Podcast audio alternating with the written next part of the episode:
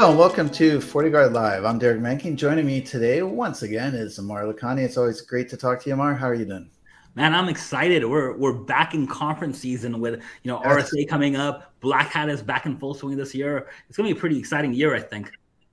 Yeah, absolutely. And um, adding to that excitement is uh, no break, no rest for the wicked, as, as they say, right? Um, continue to see uh, more and more activity that, that we're tracking. And I uh, just wanted to talk to you about some of that too. Obviously, we, we talk about this every day internally with FortiGuard Labs and, and our analysts and the playbooks that we're following. Uh, but, you know, most recently, top of mind, uh, we just released another outbreak alert on uh, Follina, right, which is uh, yet another um, uh, breaking vulnerability. This was uh, remote code execution, but actually arbitrary code execution named after uh, an area code, from what I understand, right? Yeah, you know what? First of all, I think this was really interesting because it's it's essentially a, an office vulnerability.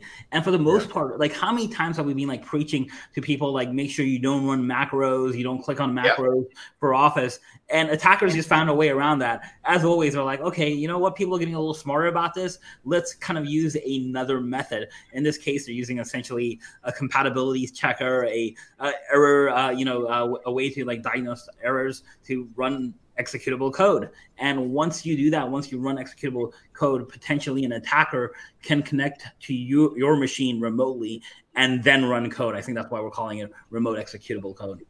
Yeah.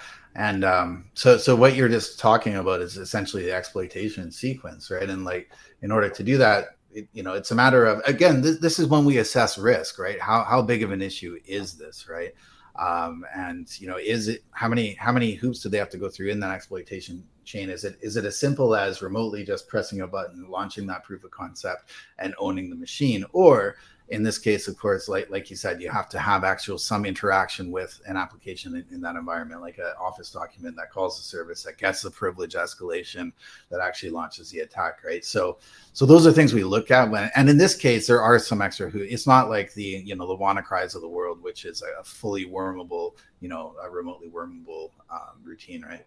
Right. It's it's absolutely not what I would call a worm. Uh, that means it's not going to spread on its own. Uh, but, uh, you know, how easy is it to spread? I think that, that depends on, like, how often you o- open up, like, office yeah. documents that uh, that are yeah. not, like, signed or not coming from a trusted, uh, you know, source. Um, you know, and I think that does happen, you know, fairly often to a lot of people. I mean, we do open up a lot of documents that could possibly be infected. So it's it's something that, um, you know, I wouldn't take lightly, especially since it is – It is technically a zero day, right? It's not a not a patch or uh, a patch is being worked on uh, that hasn't been fully tested yet. So that's that's always concerning when it when it comes out as a zero day. Hopefully, by the time uh, everyone's seeing this, uh, there will be patches out. Yeah. So good news, bad news again, right? The good news is, yes, there are extra steps uh, that the attackers have to go through. The bad news, as you said, it, it's, it's zero day. This has been out for a while. There's there's more eyes on this now. And look no further than log four j, right? Anytime we get a lot of eyes on this, there's more proof of concepts created. There's more campaigns that start attacking that. So time is of the essence, of course, um, as, as always, but especially on these sort of outbreaks that are highlighted too, right? Yeah, absolutely. Yeah. All right. So, yeah, we'll continue to monitor that. Of course, you can check out our outbreak alert. We'll post updates on Follina specifically and any other events that we see with that. What what other trends are you seeing out there, Aamir? Well, you know, you know, it's funny. We always talk about trends, but it seems like it's always the things that, you know, we kind of like were concerned about in the past uh, that we thought we thought may have had the possibility of being weaponized or now being weaponized. There's always that kind of buildup. And then the yeah. second thing is it's things that kind of were relevant in the past sometimes go away and become relevant again. For example, uh, you know, I know one of the things a lot of uh, uh, service providers are concerned about is B G P poisoning. Uh, there is some, you know, evidence uh, of at least talk around B G P po- poisoning, especially when like redirecting traffic. I think with all the uh, political things happening in the world, you know, there's a lot of interest in like making sure traffic doesn't get to a certain country or a certain state. Um, you, you know, that's that's always scary. So I think some of these older attacks kind of making a comeback or trying to be weaponized against in a modern era is is a little scary. I, I wouldn't say I never I see things that are completely brand new. It's always a a new way or a new implementation of things that we're, we've already already kind of known about or scared about. Yeah, and that, that's why I'm always careful when I say, again, I'm talking about trends. I never say that the attack surface uh, is, or the threat landscape is, is shifting, right? Because a shift indicates that they're abandoning their old methodologies. It's just like simple fishes and social engineering, right? It's really expanding, and they're including new, as you said, new methods um, uh, of, of of older attacks too. And like we we see that with um, it's essentially modernizing these weapons, as you said. That's a good way of putting it, I think. Um, we've seen that with new vehicles for older attacks, and and and we still see old attacks, old botnets, old C V Es that, that have been, you know, five to even in some cases ten years old too. So it's a matter of, again, how they're picking that up and trying to to to modernize that, right? Put it into different vehicles. Yeah, absolutely. Uh, you know, we see like this uh, resurrection of uh, old old attacks. Uh, you know, when I think of it like uh, you know, the attack landscape, I don't think of it like as a as a, as a timeline. I almost think of it as as like a giant map, and there's like hot spots that, that come up uh, once in a while. Re- remember that old uh, old arcade game where you're like smashing things, like little pop up thing? Yeah. I, I forgot yeah. the name of that, but but that's kind of. Yeah, yeah, exactly. Proverbial whack-a-mole, yeah. Whack-a-mole. Exactly. Yeah, it, it it really is living, breathing. It's an organism, right? The the and for that reason, yeah, some things can be dormant and then and, and come back. Absolutely. So I, that that but that's a really important point, right? I think that um, again, we have to always be, be ready for that. But uh, again, as you said, um, a lot of these can be used in new applications. I mean, um, they can be a lot of these old campaigns can be piggybacked on things like Follina, like the breaking vulnerabilities, right? But oftentimes we'll see old old campaigns on that, which gets us into that whole. I know we've talked we've talked about it a lot, but that whole kill chain discussion, right? Defense in depth is not just about pinpointing one of these, but really understanding that whole exploit chain and where you can stop these attacks in, in their tracks too, right? Yeah, absolutely. So, you, you know, when we when we talk, a lot of people sometimes get disappointed. They're like, hey, you know, we, we've known about these techniques for a while. Why why why can't we stop them all? And it's it's not about just knowing the technique. It's knowing or understanding, uh, you know, attackers getting creative on how they implement or, uh, you know, actually, uh, you know, do the initial attack on these techniques as well. But I think the kill chain obviously gives you multiple opportunities to stop those attacks, uh, you know, and, and multiple stages of that attack as well. So you can minimize or mitigate some of your risks. And that's why I think it's really important to kind of uh, take the, um, uh, you know, things like uh, MITRE ATT&CK, take things like the Lockheed Martin kill chain, and operationalize those features as a defender to make sure that you are paying attention to like that whole life cycle of the attack and, and being able to stop that. Yeah, yeah. And speaking of operationalize, um, let's talk about going back to uh, the the conference season, right? So uh, R S A is is, is here. And, um, you know, in the past, we have seen um, uh, words, well, themes, right, and words plastered all over the place, machine learning, artificial intelligence. I mean, this was three years ago, three, four years ago. There's always a theme, right? Um, uh, since then, of course, there's been widespread adoption now of machine learning and artificial intelligence into various, um, you know, security solutions. Of course, we got way ahead of that with Fortinet and FortiGuard Labs, um, you know, um, nearly ten years ago where we started that. Uh, putting it into various products, and obviously have those all interoperating to be able to support that, you know, that that Lockheed Martin kill chain and supporting MITRE ATT&CK and all that that you said too. Um, and so that's led to our journey with federated machine learning and A I, but that's not actually new, right? We've done this before, and we've seen, uh, we've we've implemented this. Um, so I'm curious, you know, uh, what what what we think we'll expect at R S A uh, this year. I think.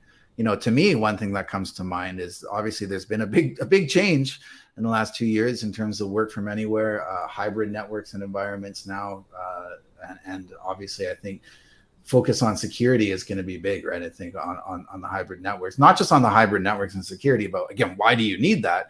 Because of this, this organism we talked about, this the, these um, you know old attacks that are coming in, but being modernized to to capitalize on attacks for hybrid uh, networks, as an example.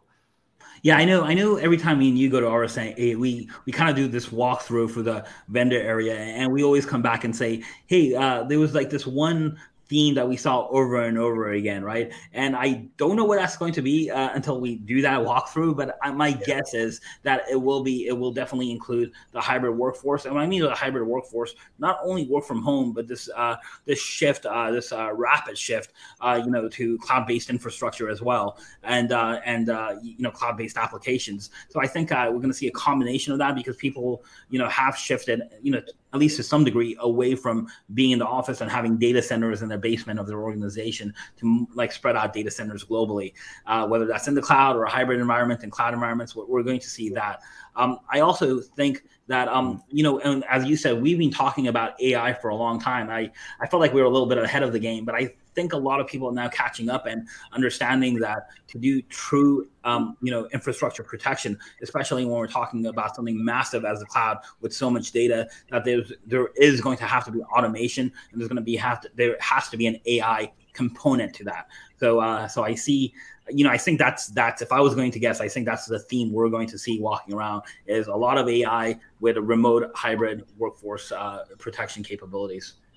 Yeah, one thing uh, there, there are some things that we do know ahead of time, of course, too. Uh, so, of course, we do know that getting back to the spirit of these in-person events and uh, collaboration, all the partnerships that that we uh, that we uh, that we contribute to and that we've founded, like Cyber Threat Alliance, um, you know, our research partnership with MITRE Ingenuity, the Center for Threat-Informed Defense. The center is going to be there. Cyber Threat Alliance is going to be there. We have meetings with them, of course. So it's a lot of those very valuable in-person, you know, events that are having to help drive innovation and and and that. So I'm I'm quite excited about that.